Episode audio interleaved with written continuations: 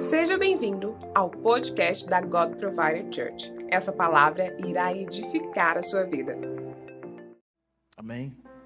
Abra sua Bíblia comigo em Efésios 6, capítulo 10. Obrigado, Jesus.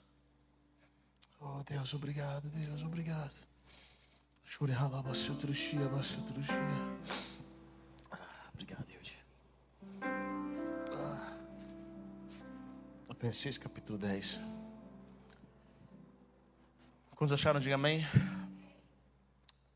Finalmente, fortaleçam-se no Senhor e no seu forte poder. Vistam toda a armadura de Deus, para poderem ficar firmes contra as ciladas do diabo. Pois a nossa luta não é contra seres humanos, mas contra os poderes e autoridades, contra dominadores deste mundo de trevas, contra as forças espirituais do mal nas regiões celestiais. Por isso, vistam toda a armadura de Deus para que possam resistir no dia mal. Diga comigo, dia mal. E permanecer inabaláveis depois de terem feito tudo. Assim, mantenham-se firmes, cingindo-se com o cinto da verdade, vestindo a couraça da justiça e tendo os pés calçados com a prontidão do evangelho da paz. Além disso, usem o escudo da fé, com o qual vocês poderão apagar todas as setas inflamadas do inimigo. Usem o capacete da salvação e a espada do Espírito, que é a palavra de Deus. Orem no Espírito em todas as ocasiões, com toda oração e súplica. Tendo isso em mente, estejam atentos e perseverem na oração por todos os santos.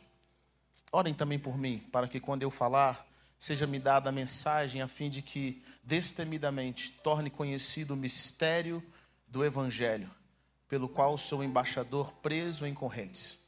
Orem para que eu, permanecendo nele, fale com coragem, como me cumpre fazer. Pai, nós te agradecemos pela tua palavra e oramos para que o teu reino de poder esteja sobre nós. Oramos para que a revelação do reino esteja sobre as nossas vidas, que nós possamos ver a tua realidade, a realidade de quem o Senhor é. Nós chamamos, ó Deus, bendizemos o teu nome, em nome de Jesus. Amém. Amém. Paulo era um homem que caminhou com Deus de uma forma interessantíssima. Ele, na sua busca pela presença, na sua busca em cumprir o projeto de Deus, ele quebrou todos os paradigmas, tudo aquilo que ele já tinha aprendido no passado. Ele simplesmente abraçou a nova realidade que ele tinha em Cristo para viver aquilo que Deus tinha para ele. Mesmo não conhecendo muito, ele passou a, a se mover com o Espírito Santo. E é por isso que ele foi um homem que fez história. Paulo diz em Efésios capítulo 6, versículo 10, ele diz: Finalmente, irmãos, fortaleçam-se no Senhor, no seu forte poder. Ele diz: Vistam toda a armadura de Deus para poderem ficar firmes contra as ciladas do diabo. Quantos de vocês sabem que existem ciladas do diabo depois que você vira crente? e ele fala algo poderoso, ele fala: fortaleçam-se. Não é fortaleçam uma vez, mas continuem se fortalecendo no Senhor, no seu poder. Todos os dias, nós, como cristãos, aqueles que caminham com o Senhor, nós precisamos ser fortalecidos. Todos os dias nós precisamos ser fortalecidos no Senhor e no seu forte poder. Sabe, quando nós caminhamos com Deus, quando nós focamos no Senhor, para nós termos a vida de Deus fluindo através de nós, nós precisamos estar fortalecidos nele. E ele fala ao poderoso: vistam-se da armadura de Deus, para poderem ficar firmes contra as ciladas do diabo. Versículo 12: Pois a nossa luta não é contra seres humanos, a nossa luta não é contra a carne ou sangue, mas contra os poderes e autoridades, contra dominadores desse mundo de trevas contra as forças espirituais do mal nas regiões celestiais. Diga para pessoa que está perto de você: a sua luta não é contra seres humanos. Sabe, às vezes nós estamos chateados com pessoas, nós permitimos com que pessoas nos atinjam e nós começamos a orar contra pessoas. E Paulo está dizendo: deixa eu falar para você, revistam-se da armadura e entenda que a sua guerra nunca é contra um ser humano, mas a sua guerra é contra aquilo que está atrás daquele ser humano. A sua guerra é contra as potestades, os principados e os dominadores nas regiões celestiais. O diabo arma cilada no coração das pessoas. Pessoas começam a te odiar do nada, elas começam a armar ciladas, mas tudo aquilo vem do inferno. Tudo aquilo vem maquinado pelo espírito maligno. Mas sabe o que o Senhor está dizendo para nós?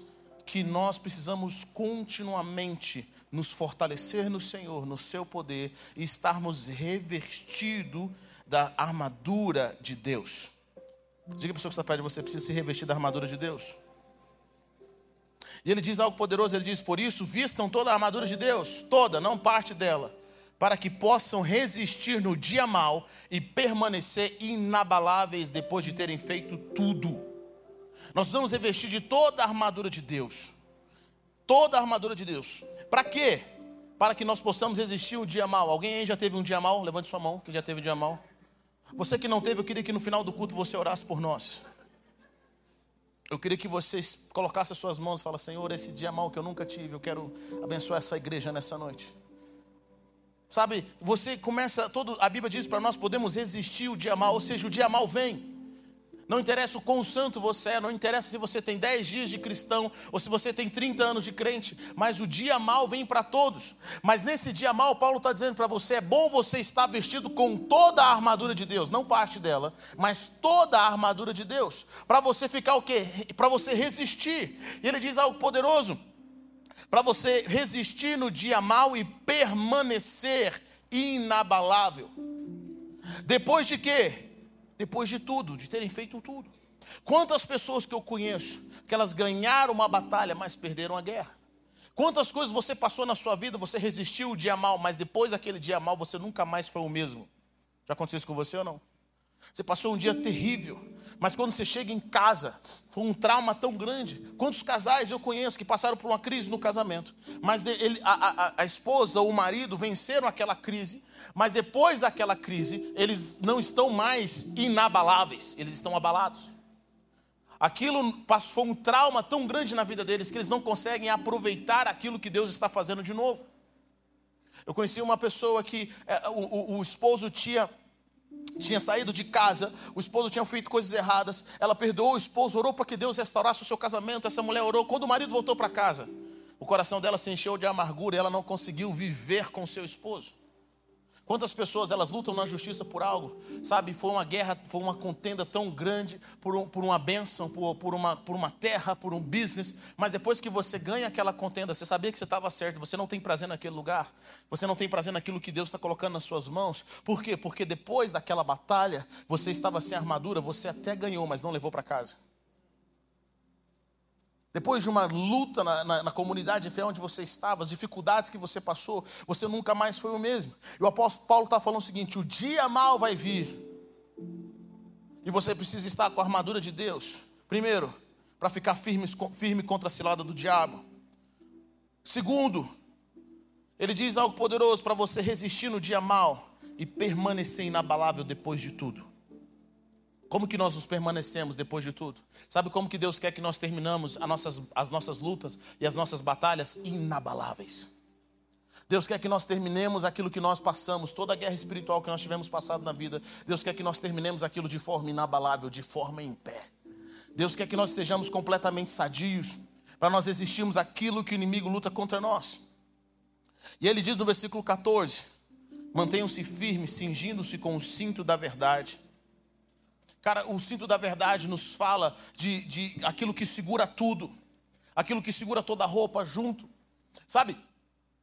Quando nós estamos passando por dificuldades, quando nós estamos passando por, por certos problemas da nossa vida, nós somos confrontados, nós temos uma tentação. Qual é a tentação? Negociar a verdade. Está comigo ou não? Negociar a verdade, negociar valores. Nós começamos a negociar valores. Algumas pessoas falam assim, não, mas se você abrir mão disso daqui, talvez dê certo. Aí você começa, devo abrir mão disso. Mas isso é uma verdade, é um valor.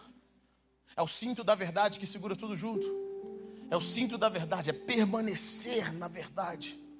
O segredo da nossa armadura é nós primeiro começa com permanecer na verdade. Ele diz cingindo-se com o cinto da verdade. Depois vestindo a couraça da justiça, você carrega a verdade, você vive na verdade, não abre mão da verdade não abre mão da verdade. Muitas pessoas têm, estão abrindo mão da verdade. E querido, eu, deixa eu falar algo bem claro para você. Jesus nos ensina que Ele é a verdade. E a verdade é extremamente poderosa porque os filhos da luz ouvem a verdade. Os filhos da luz são confrontados pela verdade e eles se amodam à verdade. Mas os filhos das trevas amam a mentira. Como é que nós reagimos quando aquela verdade não é confortável para nós? Nós fingimos que ela não existe. A verdade ela corta, ela nos fere, mas ela nos fere para nos curar, não para nos matar. Vocês estão comigo ou não? A verdade ela nos transforma. Pessoas que nasceram de novo, elas permitem com que a verdade de Deus ela entre no profundo do seu coração. Depois que você caminha na verdade, você vai revestir da couraça da justiça.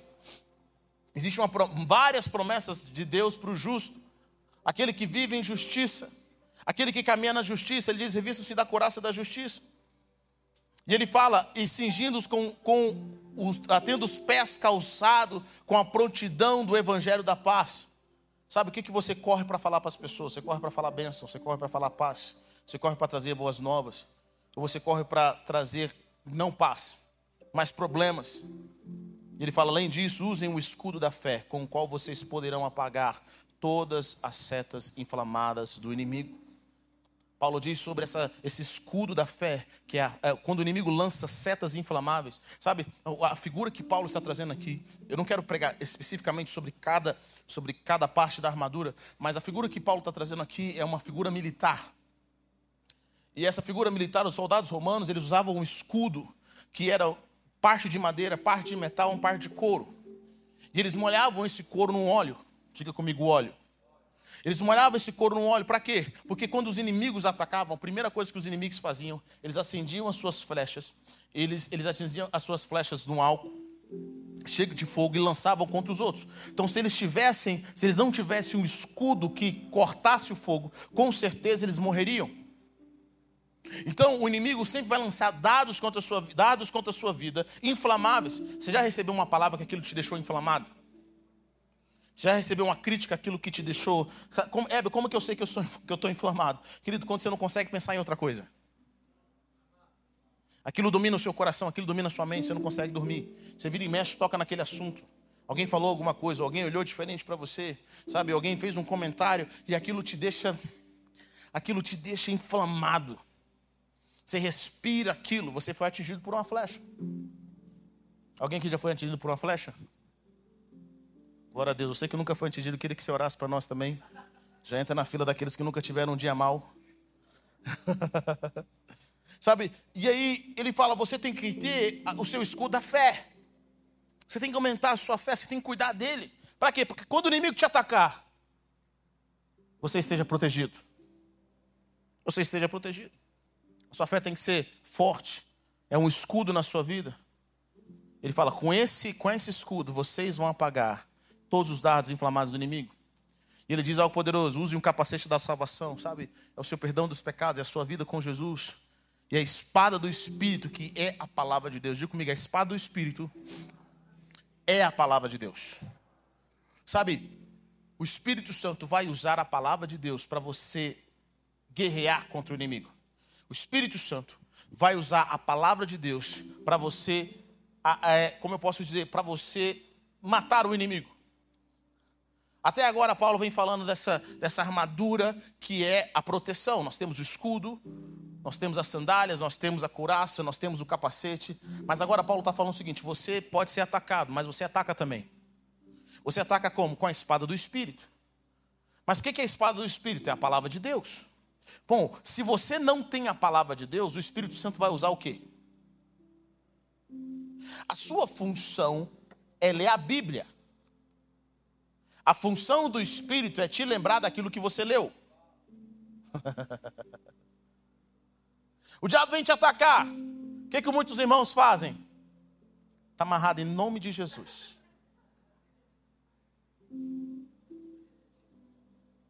O inimigo chega para você e fala assim: transforma essa pedra em pão. Aí você fala: está amarrado em nome de Jesus. Mas é pão de quê? Nós não temos palavra. Deus vai usar o quê? Querido, é a palavra de Deus. Está escrito. Quando o diabo vem contra a sua vida, quando você vai atacar o inimigo, quando você vai orar, você usa o quê? Está escrito. Está escrito. Está escrito. Está escrito. Está escrito. Está escrito. Está escrito. Você começa a manifestar a palavra. Você começa a utilizar. Querido, quem cria nada do nada é Deus. O Espírito Santo precisa de um material para ele utilizar na sua vida. Quem cria do nada é Deus. O Espírito Santo de Deus para fazer algo. Ele, como é que ele vai te lembrar daquilo que você nunca leu? Não tem como. Você precisa ler a palavra. É preciso memorizar? Ainda não, só leia. Vai lendo, o Espírito Santo de Deus vai te lembrar. E quando você for tomado pelo Espírito, querido, você vai começar a entregar palavras e palavras e palavras. Você vai entrar num reino espiritual, vai começar a trazer palavra. O inimigo passa a respeitar a palavra. E aí o apóstolo Paulo fala ao poderoso. Ele diz, versículo 18: Orem no espírito em todas as ocasiões, com toda oração e súplica. Tendo isso em mente, estejam atentos e perseverem na oração por todos os santos. Paulo está dizendo o seguinte: vocês têm armadura, mas se mantenham em oração no espírito. Em todas as ocasiões, diga comigo, todas as ocasiões. Sabe, eu estava estudando a palavra todas em grego. E sabe o que realmente significa? Todas.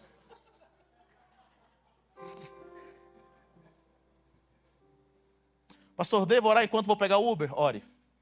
Devo orar quando eu sair daqui? Ore. Devo orar para qual restaurante eu vou? Ore.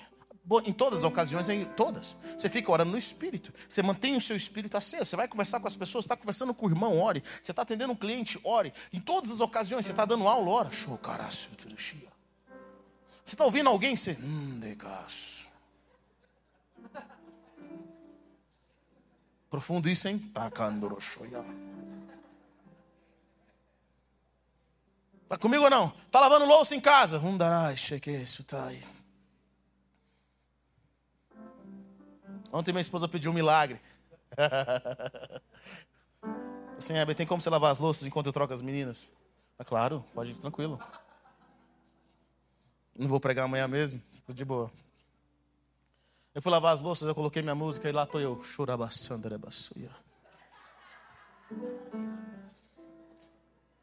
Ela, falou, ela passa assim umas três vezes, meu bem, aí não rende. Não rende, meu filho.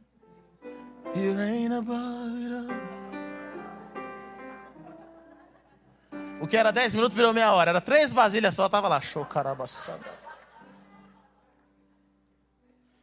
Em todas as ocasiões. Você ora em todas as ocasiões. Vai cortar o cabelo? Do lugar que você estiver. Paulo fala em todas as, as ocasiões. Ore no Espírito. Com toda oração e súplica.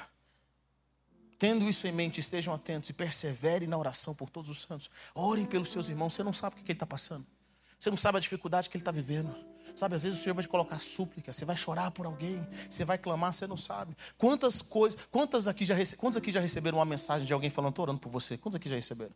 E aquela mensagem chegou no momento certo, você falou, oh Deus, obrigado. O Senhor lembrou de mim.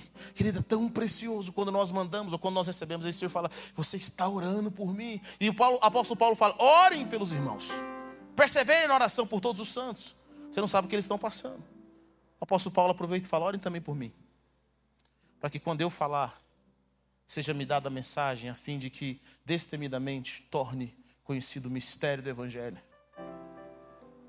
Eu acho poderoso essa palavra porque você sabe, você sabe o que significa Beuzebu? A palavra Beuzebu significa o Senhor das moscas. O Senhor das moscas, dos insetos. E é interessante porque quando você começa a ler a palavra, você começa a entender algumas coisas. Ultimamente, eu tenho observado, algumas pessoas têm chegado a mim e contado mais ou menos os mesmos problemas. Elas têm estado confusas, elas têm passado por lutas emocionais, espirituais, elas têm estado oprimidas, sabe? Parece que o inimigo lembra de coisas que ferem o seu coração. Elas começam a ficar deprimidas e elas se sentem mal, sabe? Você começa a dar uma revolta, você fica chateado com tudo, com todos, você fica chateado com a igreja. E aí eu tenho percebido isso com algumas pessoas é, é, é, como se, sabe, é como acontece em Goiânia de vez em quando, sabe, dá aquela virose. Você sabe que em Goiânia tem esse tempo, né? Uma gripe brava aí.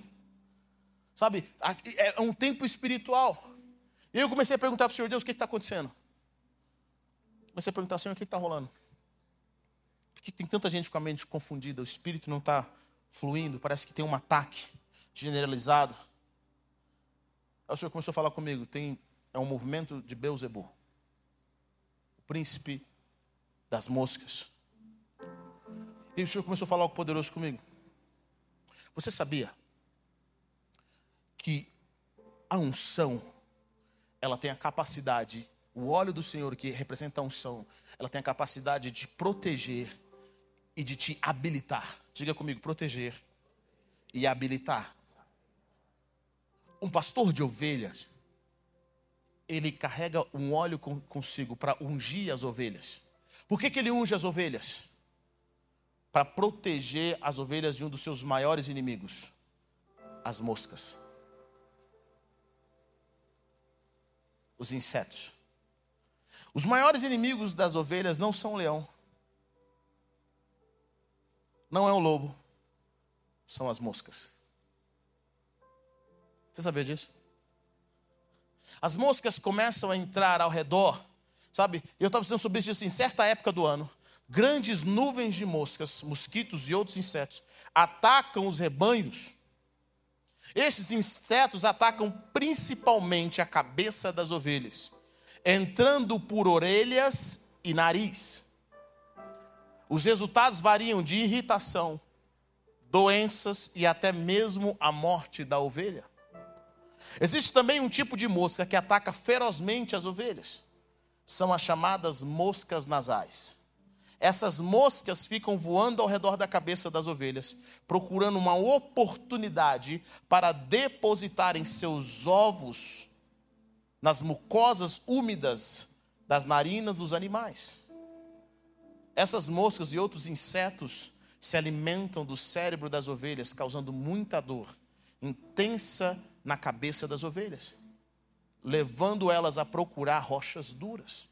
Olha que interessante, essas moscas que ficam ao redor da cabeça das ovelhas, elas tentam entrar pelo ouvido, elas tentam entrar pelo nariz, elas ficam ali atormentando a vida daquela ovelha, ela fica atormentando. Quantas pessoas eu conheço, elas estão atormentadas. Você não sabe o que é, mas de um tempo para cá você anda atormentado. Você não está feliz com nada, você não está feliz com a igreja, você não está feliz com as pessoas, querido. Você ouve várias vozes, talvez tem moscas ao seu redor. E essas moscas, elas ficam tão atormentadas porque esses, esses insetos, esses mosquitos, eles entram nos seus ouvidos, no seu nariz. Alguns para depositar ovos, mas outros para comer o próprio cérebro. Sabe, querido, tem pessoas que elas estão conversando com a gente, você está ouvindo o choro, a, a, a amargura dele, mas na realidade existe um ovo de Satanás na mente daquela pessoa. Ela está atormentada. Sabe, eu amo pessoas, mas eu aprendi a entender um pouco o ser humano. Pessoas boas fazem coisas ruins quando estão amarguradas. Pessoas boas fazem coisas ruins quando estão cheias de orgulho. Sabe, a palavra nos conta sobre Davi. Davi, ele era um homem que tinha os seus valentes, pessoas que guerrearam com Davi em várias circunstâncias. Mas no dia em que veio um povo, levou as mulheres deles, os seus filhos, tudo que eles tinham, eles chegaram em casa e viram que tinham sido tomados. A Bíblia diz que eles choraram em alta voz e ficaram tão amargurados que agora o herói deles, o homem que eles seguiam, Davi, eles queriam matar. A Bíblia diz que eles falaram em apedrejar Davi porque eles estavam amargurados. E é incrível o coração de Davi, porque Davi não se revolta contra eles. Mas Davi entendeu a dor que eles estavam passando. Vocês estão comigo ou não? E Davi se fortalece no Senhor e fortalece o coração dos seus amigos. Tem algumas pessoas que elas estão atormentadas, elas estão atormentadas pelas coisas do mundo, elas estão atormentadas. Satanás envia ataque na, na mente delas, elas não têm um minuto de descanso. Existem moscas e moscas que ficam em vozes e todas aquelas coisas ao seu redor. Sabe o que eles contam sobre essas ovelhas? Essas ovelhas, elas ficam tão atormentadas que elas buscam rochas duras. E assim que elas encontram essas rochas duras, elas começam a bater a cabeça para tentar aliviar a dor. Elas batem a cabeça tão violentamente nessas rochas a ponto de quebrar o seu próprio crânio. Elas ficam desorientadas, sem rumo e saindo correndo para longe do aprisco. Pessoas que estão atormentadas pelo inimigo, pessoas que estão atormentadas por essas moscas, elas começam a bater a cabeça na parede, elas vão para um lugar, elas vão para o outro, elas não têm direção. Quantos de nós estamos desse jeito? Quantos de vocês estão desse jeito? Você não tem direção nenhuma, você não sabe para onde ir. Sabe, alguém fala uma coisa, tá bom aqui, você vai para lá. Tá bom ali, você vai para cá. Você acha que a resposta está fora, mas o que você não está percebendo é que tem várias moscas ao seu redor. E aquilo que deveria ser bênção na sua vida se torna um problema, você está oprimido. O inimigo tenta entrar na sua cabeça. Sabe o que o pastor faz para proteger a ovelha? Ele pega uma mistura de azeite e unge a cabeça da ovelha. Posso falar algo? Certos estudos não vão resolver o seu problema. Para mandar embora essas, essas moscas, você precisa ter unção. A sua cabeça precisa ser ungida. Deus precisa ungir a sua cabeça com óleo. O pastor precisa ungir a sua cabeça com óleo. Sabe, esse pastor ele ungia a cabeça da ovelha com óleo. Ele esfregava o óleo em sua lã, especialmente em torno do seu nariz, olhos e ouvidos. Olha que poderoso isso. Onde vêm as nossas tentações? As nossas tentações vêm por aquilo que nós ouvimos, as nossas tentações vêm por aquilo que nós vemos, as nossas tentações vêm pelos cinco sentidos da nossa, da nossa vida, mas é nesse lugar que Deus quer ungir a sua vida. São nesses sentidos naturais que você tem, que antes eram portas para o diabo, que antes o inimigo te incomodava com essas, com essas moscas, com esses insetos. Deus quer ungir você nessas áreas, sabe? E não é pouco óleo, não é muito óleo. Haha pastor fazia isso para afastar os mosquitos e outros insetos das ovelhas. Era um repelente natural contra insetos e insetos indesejáveis. Sabe, Eclesiastes 9, 11, 9 8 fala: Esteja sempre vestido com roupas de festa e unja sempre a sua cabeça com óleo. Davi fala no Salmo 23: O Senhor unge a minha cabeça com óleo, na presença dos meus inimigos, o meu cálice transborda. Deixa Deus ungir a sua cabeça com óleo. Quando a sua mente começa a ir de um lado para o outro, as suas emoções vão de um lado para o outro, está na hora, querido, de você ter a unção de Deus sobre você, você ter a sua cabeça ungida com óleo. Hebe, como é que eu vou ungir minha cabeça com óleo? Deixa eu falar para você: assistir pregação no YouTube não vai resolver. não vai resolver. A sua cabeça é ungida com óleo na oração, na busca. A sua cabeça é ungida com óleo, querido, quando você se submete, quando você passa pelo processo do Senhor. O óleo te protege, a unção te protege. É a unção de Deus. Sabe, um outro símbolo que nós vemos na palavra de Deus é quando a Bíblia diz: Ó, quão bom e agradável que vivam juntos, irmãos, porque é onde Deus determina a sua bênção, a sua vida para sempre, é como óleo precioso que desce sobre a barba, a barba de Arão. Sabe onde você encontra óleo, querido? Na comunhão. Na comunhão é onde você ministra, mas é onde você é ministrado. Quem ora por você? Quem coloca as mãos sobre a sua vida? Qual o grupo de pessoas que ora sobre você? Quando você ora um pelos outros? Quando você ministra sobre as pessoas que estão com você? É o óleo de Deus. A Bíblia diz que é a unção que quebra o jugo. Em algumas traduções dizem é a gordura que quebra o jugo. Eu amo na minha tradução que fala assim: que o jugo vai ser quebrado porque vocês estarão gordos. Hã. Sabe, querido, existem coisas na nossa vida que só é quebrado quando você tem unção suficiente para quebrar aquele jugo. Hã, vocês não entenderam nada. Existem coisas na sua vida que só é quebrada quando você tem unção suficiente para quebrar aquilo. Existe um mover de Deus.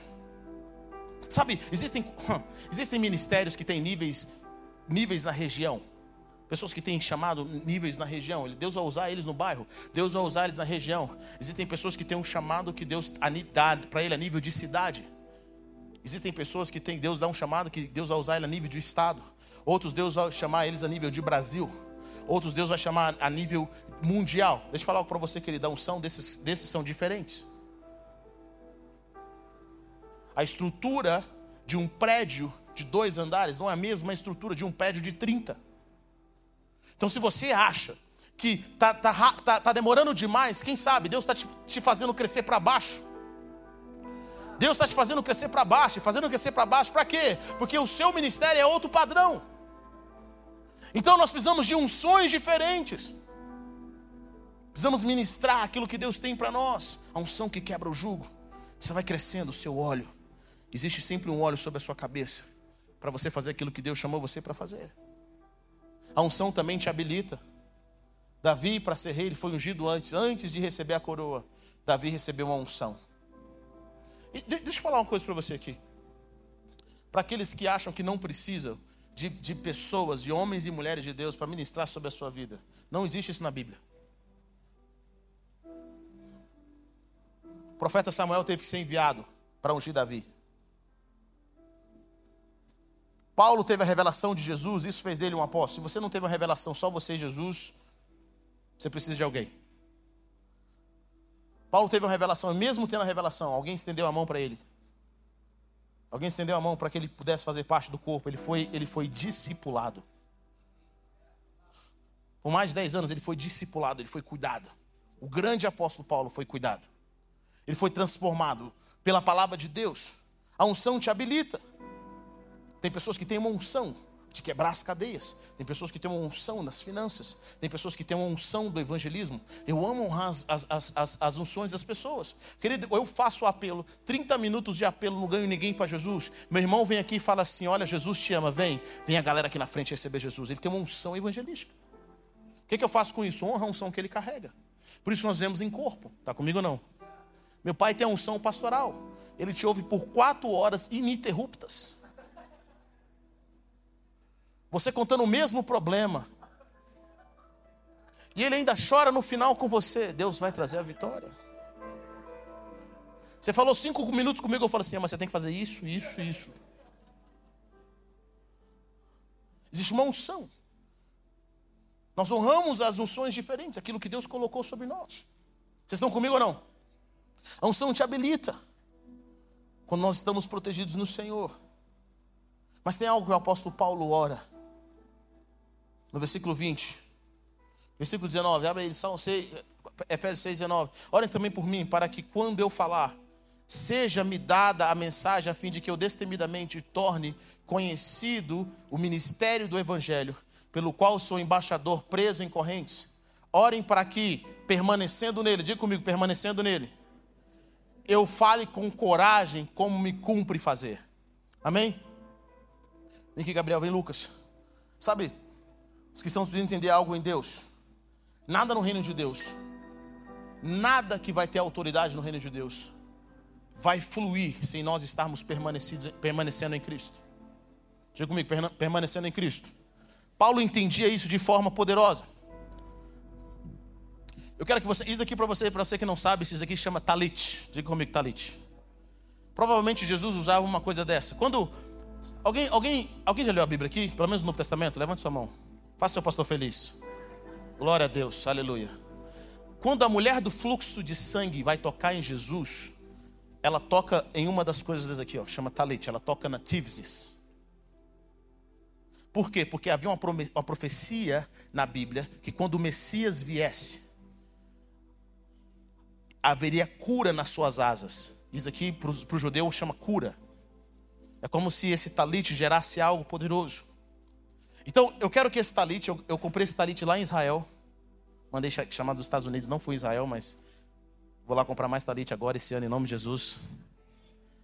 Mas eu quero que esse talit represente algo, que ele representa Jesus. Sabe, querido, o diabo quer que você faça tudo, mas longe de Jesus. Você pode pregar o evangelho, mas não nele. Mas quando você está em Jesus, chega aqui. Existe uma autoridade sobre a sua vida. Está comigo ou não? Quando a palavra de Deus fala para nós orarmos no nome de Jesus, não está dizendo assim, ó, Deus está te dando um cheque em branco e, ele assina assim, Jesus embaixo. Não, não, não. No nome de Jesus é eu estou em Jesus. e olha o que, o apóstolo Paulo fala. Segura aí. O que, o apóstolo Paulo fala? Eu quero que vocês orem, sou embaixador em correntes, orem para que eu, permanecendo nele, eu fale com coragem. Querido, existe o Weber que prega sem Jesus e não tem autoridade nenhuma, não tem fluir de Deus, mas existe o Weber que prega em Jesus e o reino de Deus responde. quando eu honro Jesus, quando eu estou em Jesus, a presença de Deus vem. Quando eu estou em Jesus, eu digo o nome, o sangue de Jesus tem poder. Os demônios respeitam porque eu estou nele. Quando eu oro, eu oro em Jesus. As cadeias são quebradas. Sabe quando eu oro, querido, os enfermos vão embora. Sabe por quê? Porque eu estou em Jesus. O reino dos céus responde quando nós estamos em.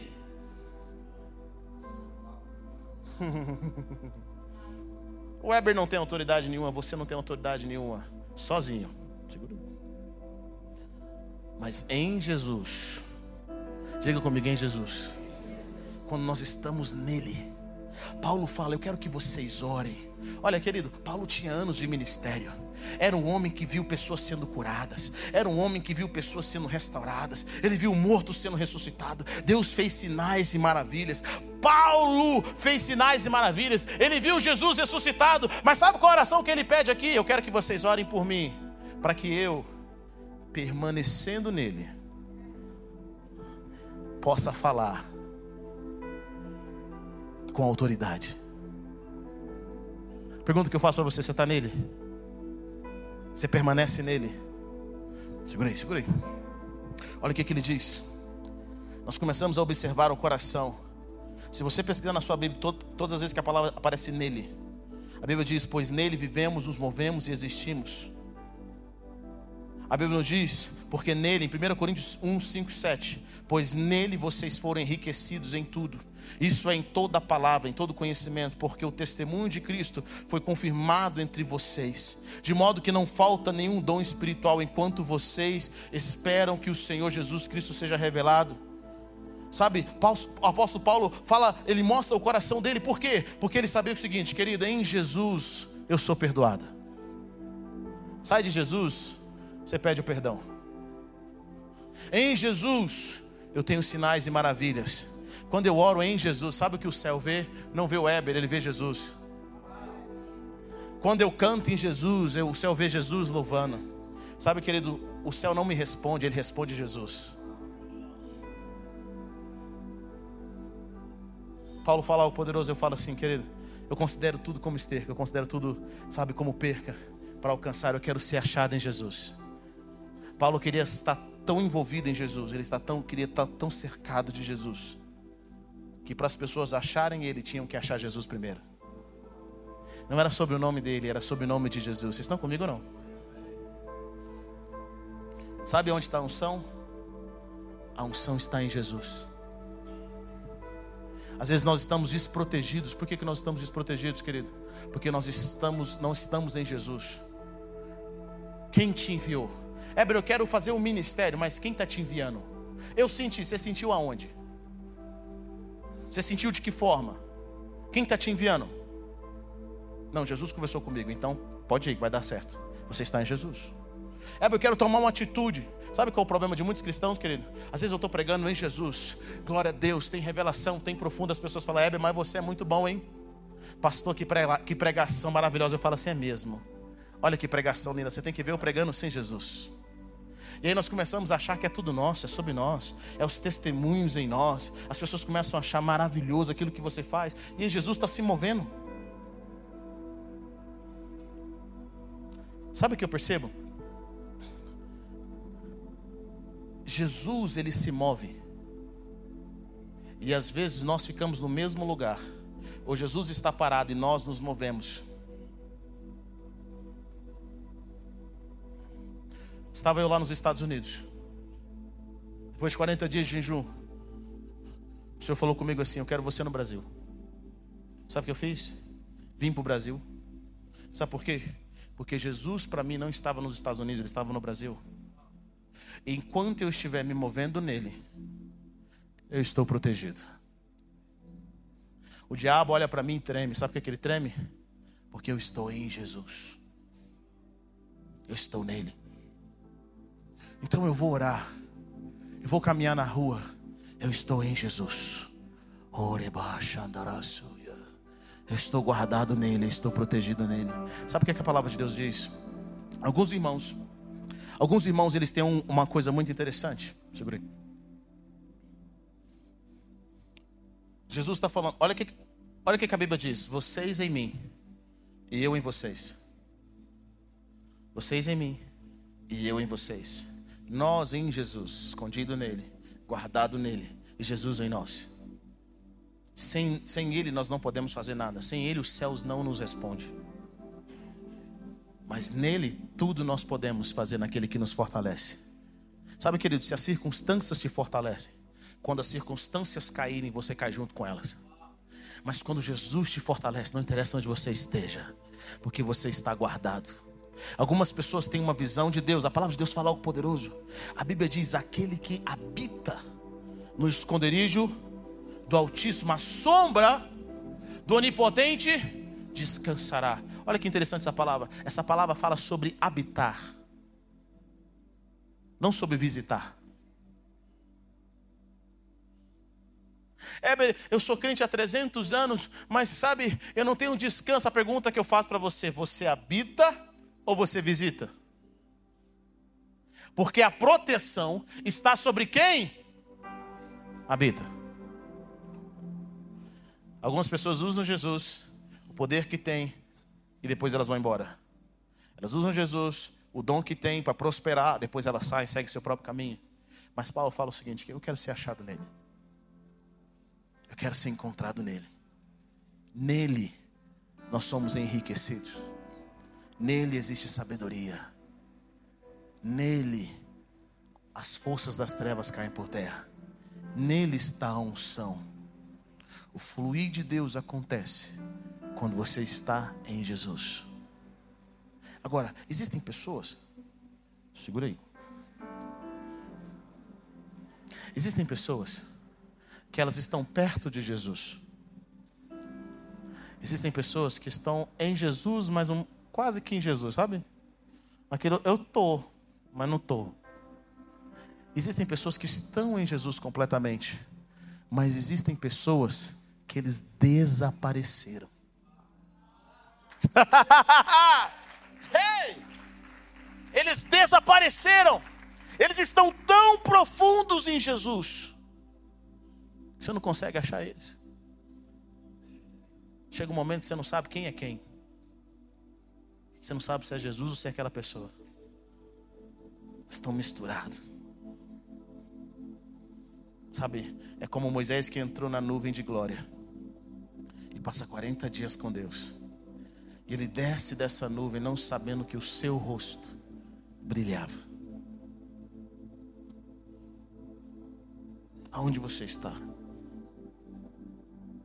aonde você está, porque nele tem crescimento, nele o fardo é leve, o jugo é suave, nele, deixa eu falar uma coisa para você, querido, você não precisa promover o seu nome, não, Deus promove. Sabe por quê? Porque promover você é promover Jesus.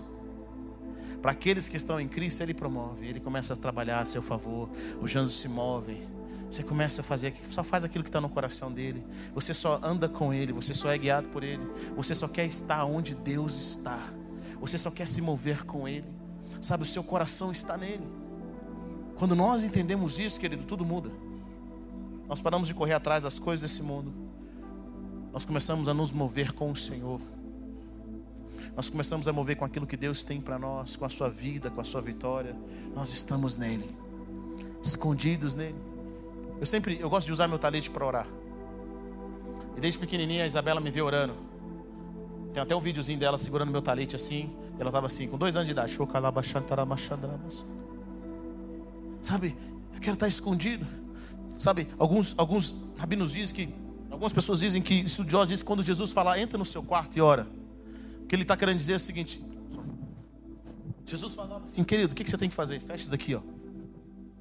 Você fecha a sua porta e começa a orar a Deus. Senhor, eu fecho a minha vida para o mundo, mas eu abro meu coração para o Senhor agora. Senhor, eu entro na atmosfera onde o homem não pode me ver, mas o Senhor me vê. Porque eu sou consagrado ao Senhor. Sabe, você começa a abraçar a realidade dos céus. Pode sentar, obrigado, lindos. Vamos aplaudir meus, meus ajudantes. Você começa a abraçar a realidade dos céus, porque você está nele. Querido, quem está em Jesus está protegido. Quem está em Jesus, sabe, você prega o Evangelho. Sem Jesus, você não tem resultado. Mas prega nele para você ver o que acontece. Você ora. Quando você vai atender as pessoas, quando você vai conversar com as pessoas, atenda elas em Jesus. Em Colossenses 1, 15 e 20, Ele é a imagem do Deus invisível, o primogênito sobre toda a criação pois nele foram criados, e comigo nele. Nele foram criadas todas as coisas, no céu e na terra, as visíveis e as invisíveis, sejam tronos, sejam soberanias, poderes e autoridades. Todas as coisas foram criadas por Ele por, e para Ele. Ele é antes de todas as coisas e nele tudo subsiste. Ele é a cabeça do corpo, que é a igreja, é o princípio, o primogênito dentre os mortos, porque em tudo tem para quem tudo tem a supremacia.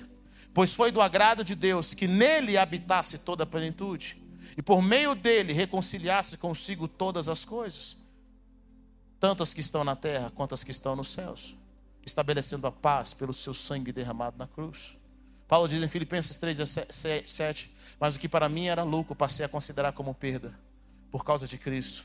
Mais do que isso, considero tudo como perda, comparado com a suprema grandeza do, conhecimento de Cristo Jesus, meu Senhor, por quem perdi todas as coisas. Eu as considero como esterco para poder ganhar a Cristo e ser encontrado nele. Não tendo a minha própria justiça que procede da lei, mas a que vem mediante a fé em Cristo, a justiça que procede de Deus e se baseia na fé. Eu quero conhecer Cristo, o poder da sua ressurreição e a participação em seus sofrimentos, tornando-me como ele em sua morte. Sabe, querido? Existe um nível profundo em Deus. Jesus diz algo poderoso, eu quero que você guarde isso. Porque eu sinto que a maioria dos cristãos não estão aproveitando tudo que Deus tem para nós. Jesus diz: Eu sou a porta.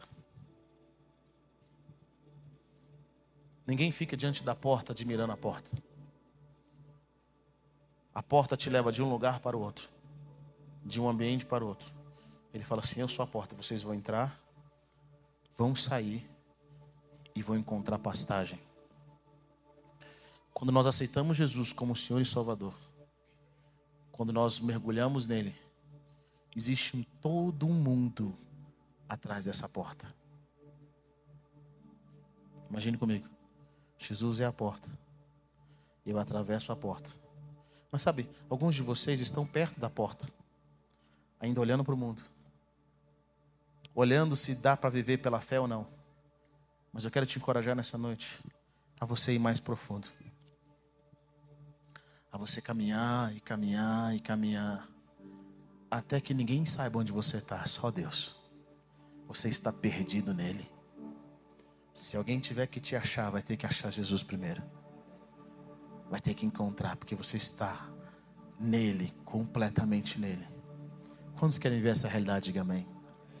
Quantos querem a partir de agora, Senhor, eu quero viver no Senhor em tudo que eu fizer. Tudo que eu fizer. Coloque-se em pé nessa noite, eu quero orar com você.